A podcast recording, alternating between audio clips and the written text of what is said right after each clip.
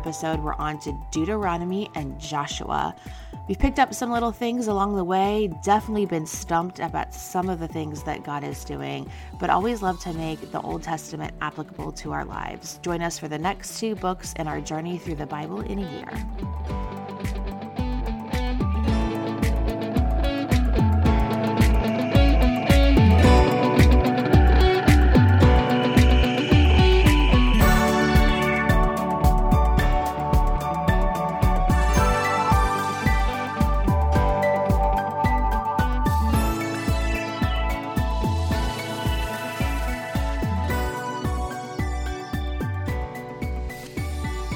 Back to another episode. Today we are going to be um, diving back into our Bible study time and um, talking about Deuteronomy and Joshua. Before we get like into it, I just want to be straightforward. I'm done with Deuteronomy and Joshua, but I have been struggling lately, and I guess that's the point of this podcast: is we're authentic, yep. we are true to ourselves, and I don't think I've been in my devotion for probably a week, and yeah, it's just a couple days behind. I was like, because you were ahead of me, and I was like, oh my gosh, I got to get caught up with her. And now I'm like, ooh, I might be ahead of her. I know, I know. David's been out of town, and it, it's not excuses. It's just life, I find... and I feel terrible and guilty. But there's times too, I just feel like I'm enjoying reading the Bible and seeing it all together. But also, yeah. it really, especially, we're both. Are you in Judges now? Yeah, I'm in Judges. It's it's hard. I I get overwhelmed by all the names of the Old Testament. There's so many names, and I'm supposed to remember that so and so is related to so and so, and like I'm always like, wait, are these good people? Do we like them or do we not like them? I feel like I need to like color code them in my yeah Bible app or something. Make a timeline or something. Yeah. yeah. I mean, it's all fascinating, but it's all like sometimes I just feel like it's all repetitive. We'll get there when we talk about Deuteronomy, but Deuteronomy is a summary partly of what just happened. Yeah. And then the judges are, I mean, we'll get there, but it's just like they sinned. They need a leader. Here's a new leader. They sinned. They need a leader. Here's a new leader. And so it's just like time after time. And who knows? It could be my guilty conscience of being like, come on, Israelites, get it together. But then it's like, come on, Lord, get it together. Like, it probably could be is. so judgmental of the Israelites, but like we are literally the same as them. Yeah. Just living at a different time.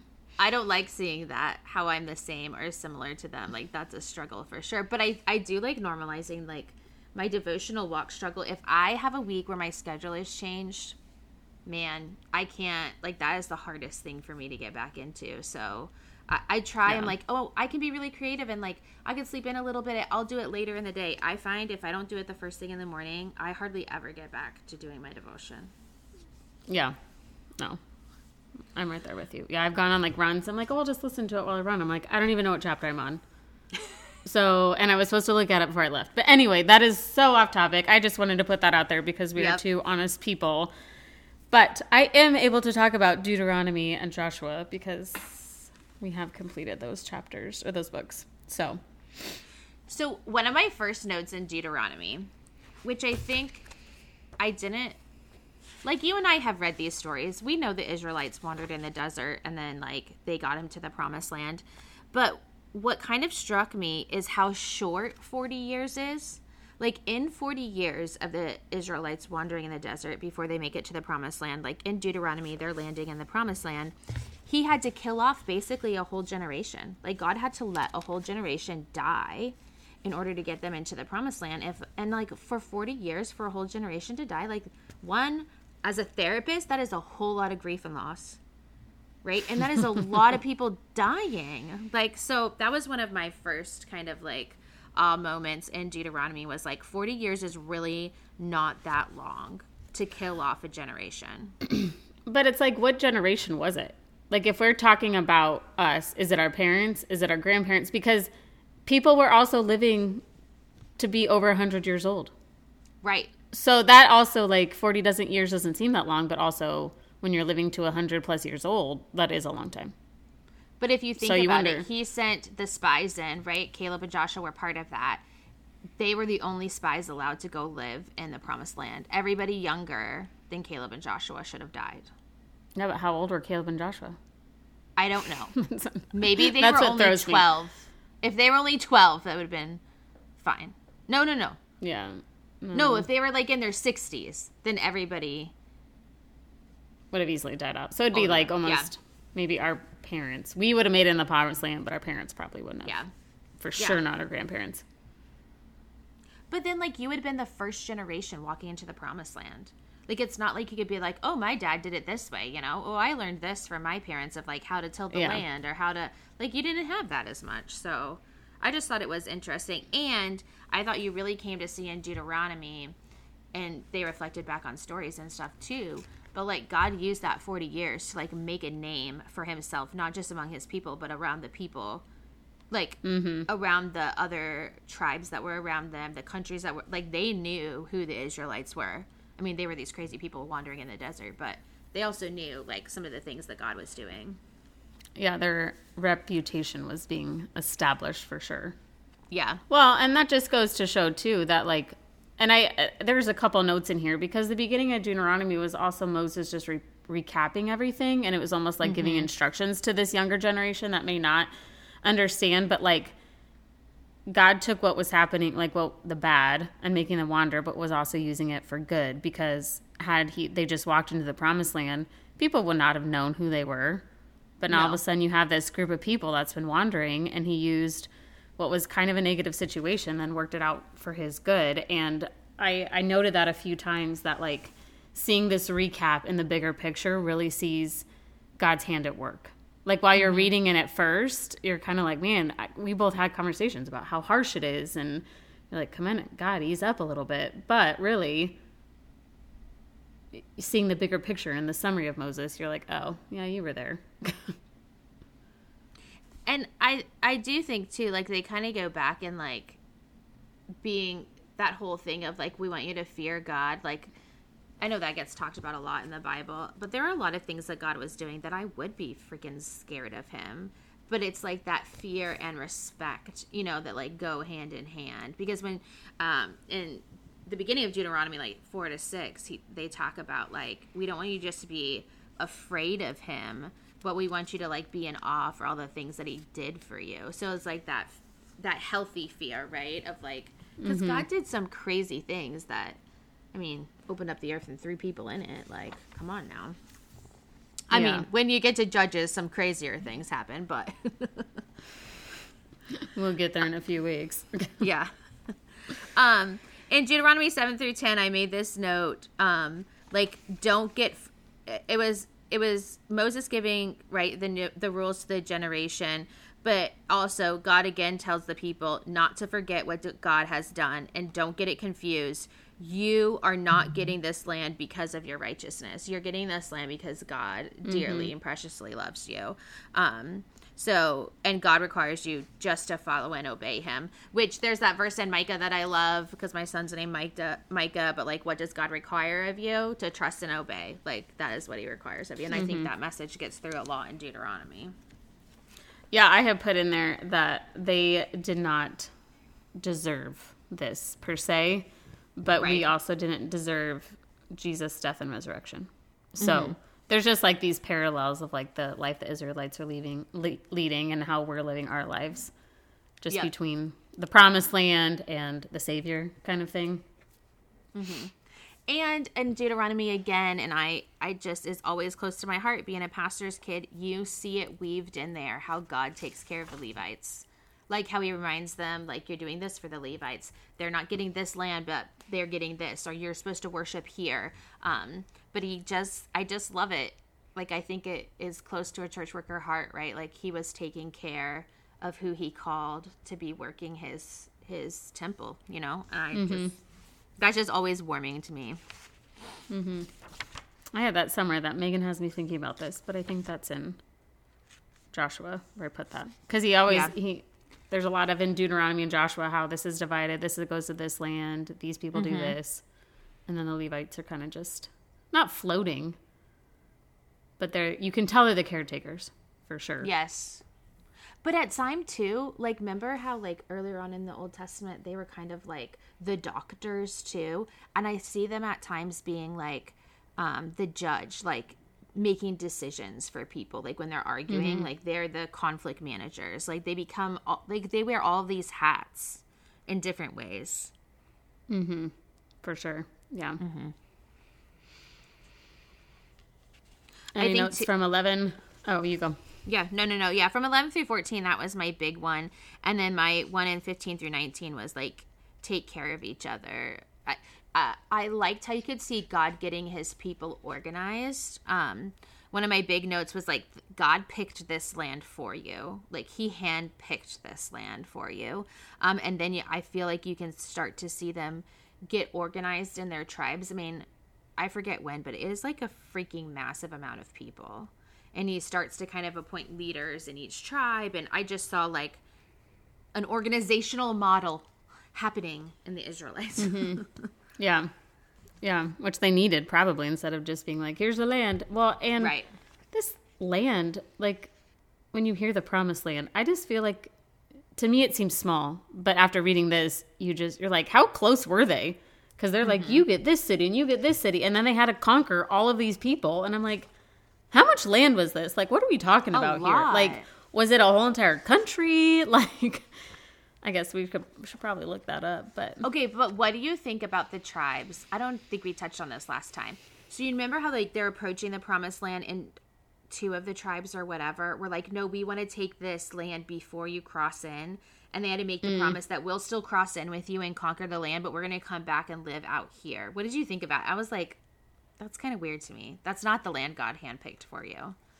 Yeah, they were trying to control the situation. That's which I like. have this repeated throughout here of just how many times has God followed through for them, and they still question Him all the mm-hmm. time. But how? But we do that too. Yeah. So it's almost like they needed their safety blanket of like, eh, don't know if we're really going to get this promised land thing, so we'll just go ahead and take this land.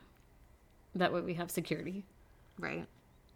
But I had put in 11 through 14 too that this really that's when um I think it was still Moses was still talking about or they were giving warnings of idolatry and just mm-hmm. the idols then were very different, but that really hit home. And Jesus, I put, you know, the perseverance of the devil and how being pulled from the Lord weakens our lives. And I see it now as a mother too, of like the constant need for something.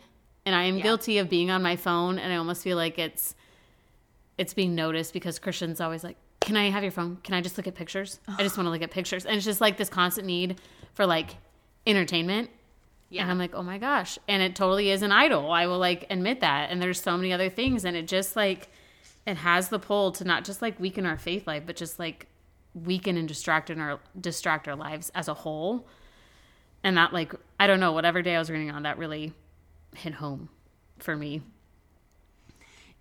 I hear like I hear you saying that in the same way where I, I I also see this theme of like God wanting to set you apart from the people around them. Like right? Like the land they were like we're not going to be like them. We're going to be set apart. And you and i have done this kind of like push and pull on that kind of concept of yes we want to be set apart but not so set apart that we're not in the world enough too. So it's like that balancing act of how am i going to be different but still yet engaged and i think like that's the same thing like the little things like that come up with like being on my phone or being part of culture that pulls me in but also still be different in some way i don't know i i yeah. i see god even make making these laws so that they will be different like god knows how much we get pulled into that kind of stuff mm-hmm. you know mm-hmm. like we've talked about being on social media and getting like wrapped into needing to have this or needing to look like that. I'm not saying that's what you're doing on your phone, but I think it is still that kind of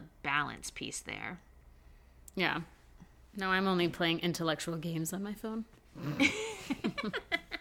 so the one note I made in that reflection on week eight, and this is like, I don't know, I love these kind of things. So when I first, I, when I was working on my master's degree, my internship was at Jewish Family Services.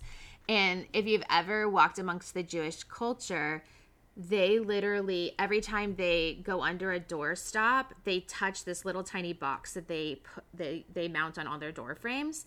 And it comes from these verses of where it says bind this around your heart put it on your door frame remember god's word. And i just love that connection to see a tradition that I know like a culture does right now connected to God's word. And so it like it just took me back to that of like because in the Jewish culture too, they they literally wear it around their neck, and that's what that verse says. Like bind it around your neck, keep it close to your heart, mount it on your door frames, and so they just have a tradition of of doing that anytime so anytime at jewish family services when they walk in and out a door frame everybody touches it it's the weirdest thing if you're not part of the culture but Yeah. it's directly from this old testament law i just thought it was so cool That is cool. That like makes scr- scripture come to life. It doesn't make it seem so just like a book that you're reading. I like that. Yeah. But very behavioral, right? Like, I think there were a lot of behavioral things God was telling the Israelites to do so that they wouldn't forget all that God had done. But, like, all of their practices of their sacrificing and things they had to do just felt so behavioral in a lot of ways. But almost, God knows we need these reminders. Right. I mean, heck, how many times did He tell them to do certain things and they still did not do it? So Yeah, I mean, he tells Physical me the same thing every day, I'm sure. But now, now, now they're hearing it and now they're seeing it. So Mm-hmm. that's two of your uh, feeling it, your senses. Yep. He's appealing to their senses. I, I think the next couple chapters in Deuteronomy, I'm just like, oh my gosh. Like the things that people would have to have been doing for God to make such specific laws that he did around like sexual relationships. And I'm just like, you're just making crazy rules about the most outlandish situations. You know? Yeah. I just, but but you know they were happening, or else that wouldn't have been made. Just like laws now, Mm-hmm. we create laws because there's a certain issue, a certain problem.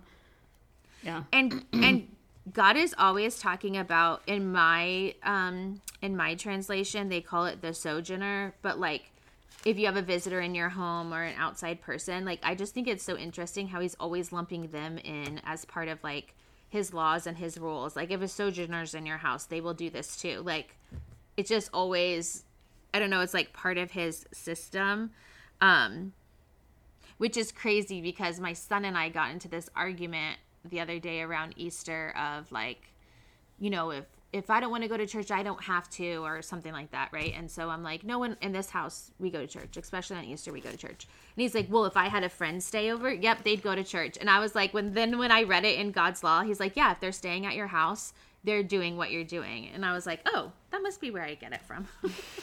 See, I told you it's from the it's from the yeah, Lord. it's from the Bible. Shut it, man.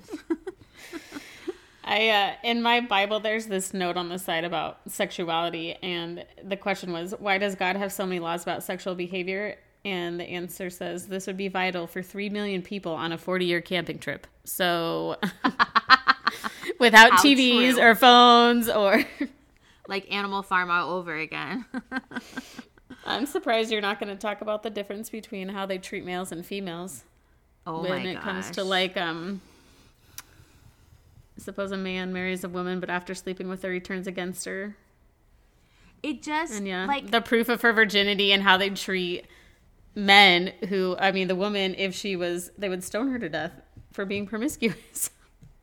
but a man That it's okay he might not have been you know i i i will have times in reading some of this stuff where i can get really angry if i let myself. I do think there was a cultural piece at the time too.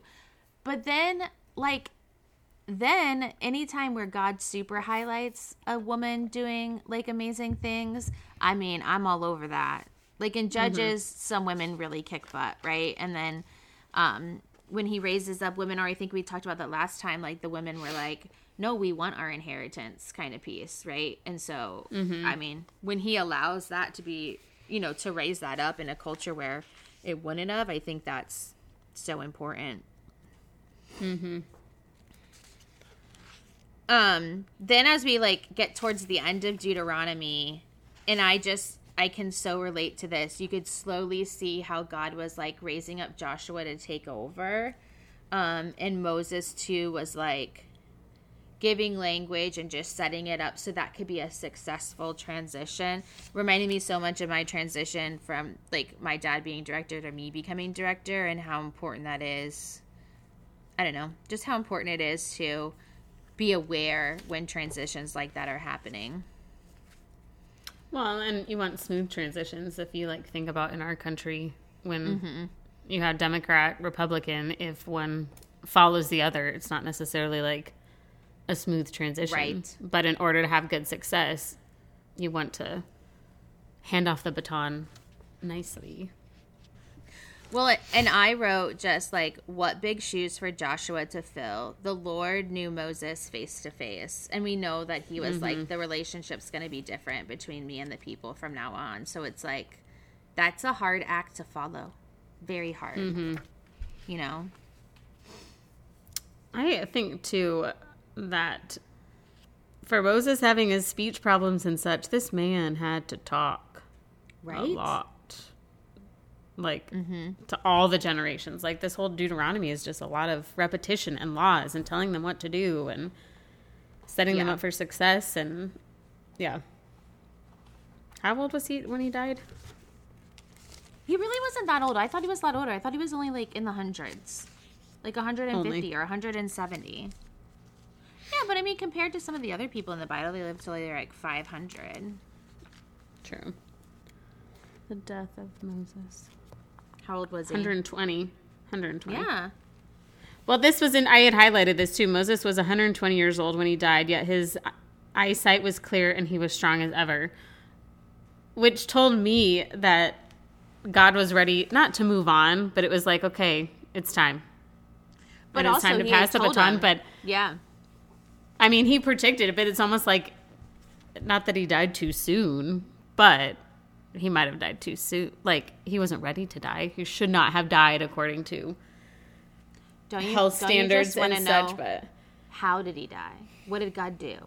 Did he like throw him off a yeah. cliff? Did he just make his heart like? Was it peaceful? I don't know. Yeah. Well, and you wonder too if it was just sometimes we're just ready for new leadership. We're ready for Yeah. fresh bread. Like they've been hearing Moses talk and tell them what to do for however long, and sometimes it's good just to have Mm-hmm. a new leader, fresh blood, fresh ideas, fresh ways of leading. I just go back to though, like, can you imagine how many people Moses, like, had to lose, like, had to die? Like, you're talking thousands. Like all of his friends. bodies. yeah, if, sh- Yeah. if they said three million people were in the desert, I mean, that's a good chunk How's of that? people. Oh my But gosh.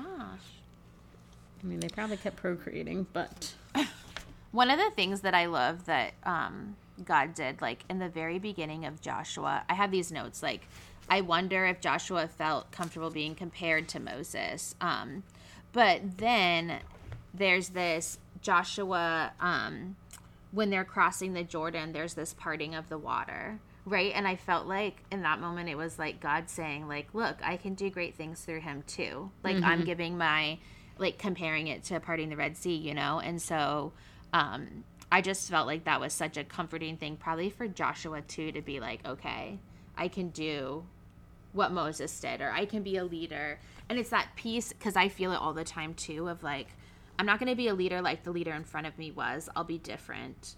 Um, but I could still do great things in my own way. And I think that's like a powerful message. One I get bumped up against a lot. Mm-hmm. So, I love too how much they say be strong and courageous.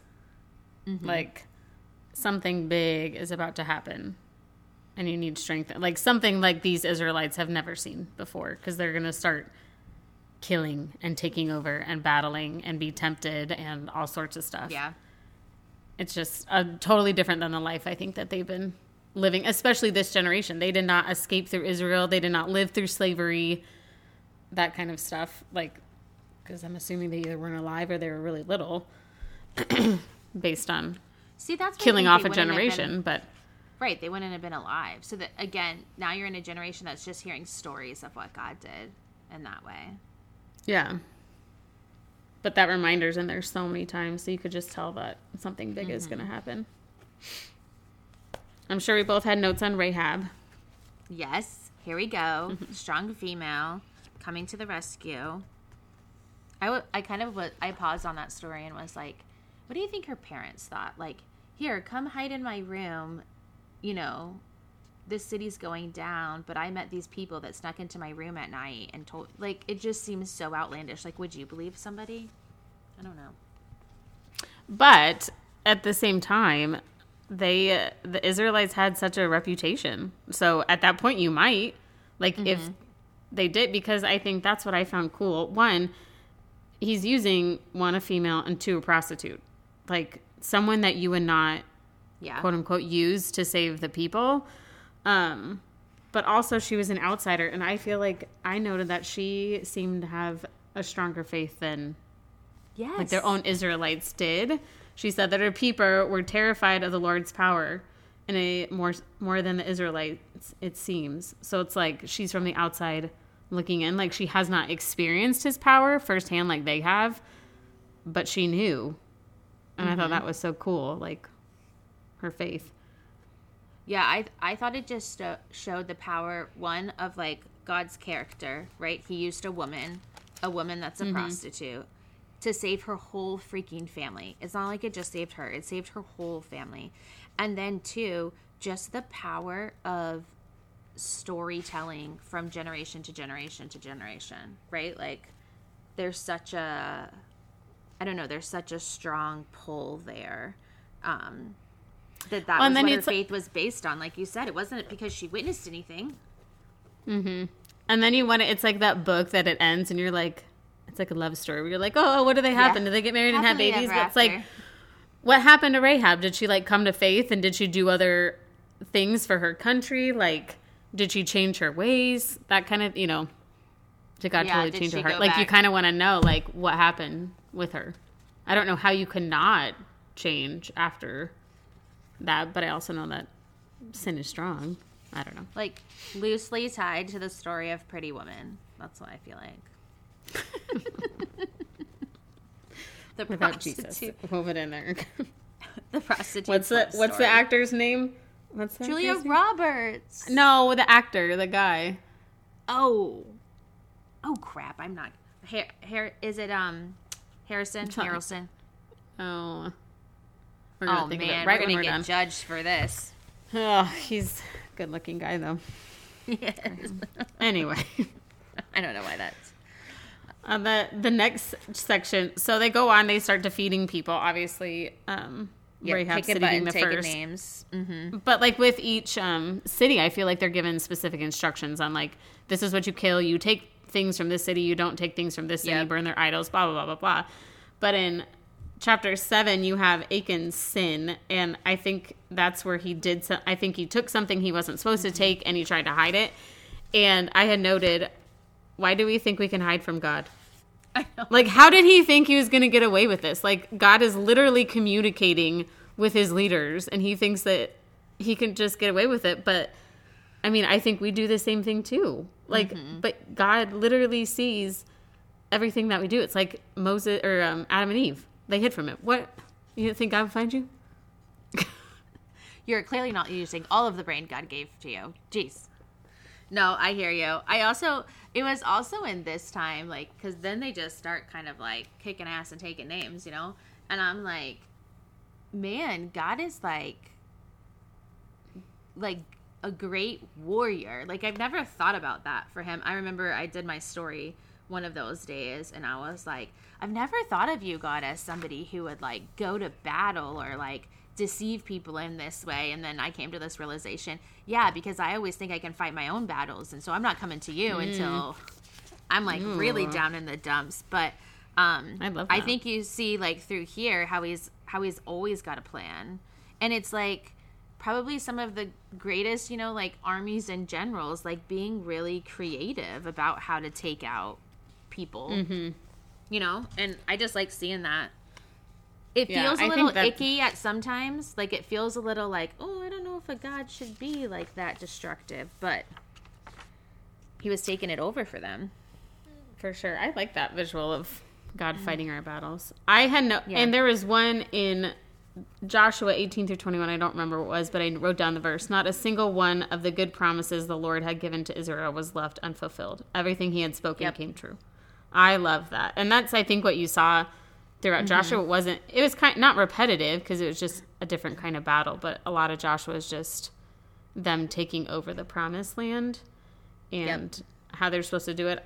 I kind of posed the question though of like so I they did have a lot of people, but why did they have to kill all those people instead of like mm-hmm. I mean, you go to the New Testament and God's like, go make disciples of all nations. And in the Old Testament, he's like, kill all these people. Like, was it to just start like a new generation and it just his faithful? Because I don't get why they couldn't go in there. And if God can do it all, why couldn't they just be like, hey, love Jesus? I do, I do get like the feeling from God that He is like, I've got to take out all these people because they're going to corrupt you if I don't. Like I know how much you mm-hmm. give into the culture around you. I Yeah, also that's kind think of where I landed too. it's just so crazy how like the end of Joshua there's this like whole big miscommunication of like so those those tribes that had said they were going to settle in the land outside of the promised land right they go back and they build an idol that well they build this like oh yeah, yeah. tower or whatever and everybody else is like oh they've gone off to worship another god and everything and they're like no we just want to rem- like we're just building a memorial to remember this by. And so like Yeah. how like tiny miscommunications can turn into this like snowball effect even amongst people that have faith. And i think i see that oh way too much every every day right? Of like how little miscommunications can cause humongous blowups. Um Yeah. And that's probably why in the Bible that we'll get to at some point, God gives the instructions. Confront the person first before going to other people. Yeah, like give people a chance to say what they mean and mean what they say. I think that's important. but valuable. also, did any part of you question them? Did you believe them? Because I'm like, ooh, are they telling the truth? Is it a memorial? Or are they just trying to like I'm telling you, cover what, anytime in the Bible they melt something and they build something, I'm like, dudes, I don't think you should do any of it. I just think we should stay way the hell away from any of that kind of behavior. Well, and that's so evident in all of these scriptures because God's like, get rid of this, get rid of this, get rid of this. Mm-hmm. And I, I literally think he knew from the second he planted that tree and told Adam and Eve, don't eat from it, he knew how strong temptation was going to be. He knew that it was going to be a battle. And so I think that's almost probably why he was like, destroy them, get rid of their mm. idols, don't even have them around because. But it, I, it's so, so weird to think about that. Like that's a physical idol that they're worshiping. Our idol seems so different now. Yeah, I mean, In I a think way. because of I'm not bowing stories, down to never- anything. Right, I would never make anything to bow down to, but I do that in so many other ways in life Yeah. for sure. I know that that takes us to the end of Joshua. So, like, any big wrap up thoughts? No, I did like this. These, I did like reading through Joshua. It was a little harsh at times, but I loved all the promises in there and Mm-hmm. just the encouragement to find their strength and courage. I feel like that was just a, such a different way of Jesus speaking or God speaking to them, Yeah. based on the path past and just what they needed to hear. Because they, I mean, you knew you they had to have been scared. They had to. They were, they. I know that they were strong, and but it's like you're still entering into battle. But yeah, I loved Mm-hmm. I all the think- promises, and I loved it, that it was emphasized that God fulfilled all of His promises. like clean that up, put that in a nice little box. We're done with that. You know, kind of Mm-hmm. piece. I think is important. I think there's a big piece for me just talking it through with you of realizing the people that we're reading about now in Judges and on, they're not um they didn't witness all of this stuff from God. They really didn't. They've just heard it passed down. And how much does that make it a little watery? Right? And so like how important it is to like actually see what God is doing and see what he is up to. Um, for faith to be I don't know, like be tangible and real. I, I struggle with that a lot, and I think I, we begin to see that in those people. Yeah, and that trend doesn't end. You think to doubting Thomas and how he still Right. needed to see Jesus before he believed that he rose.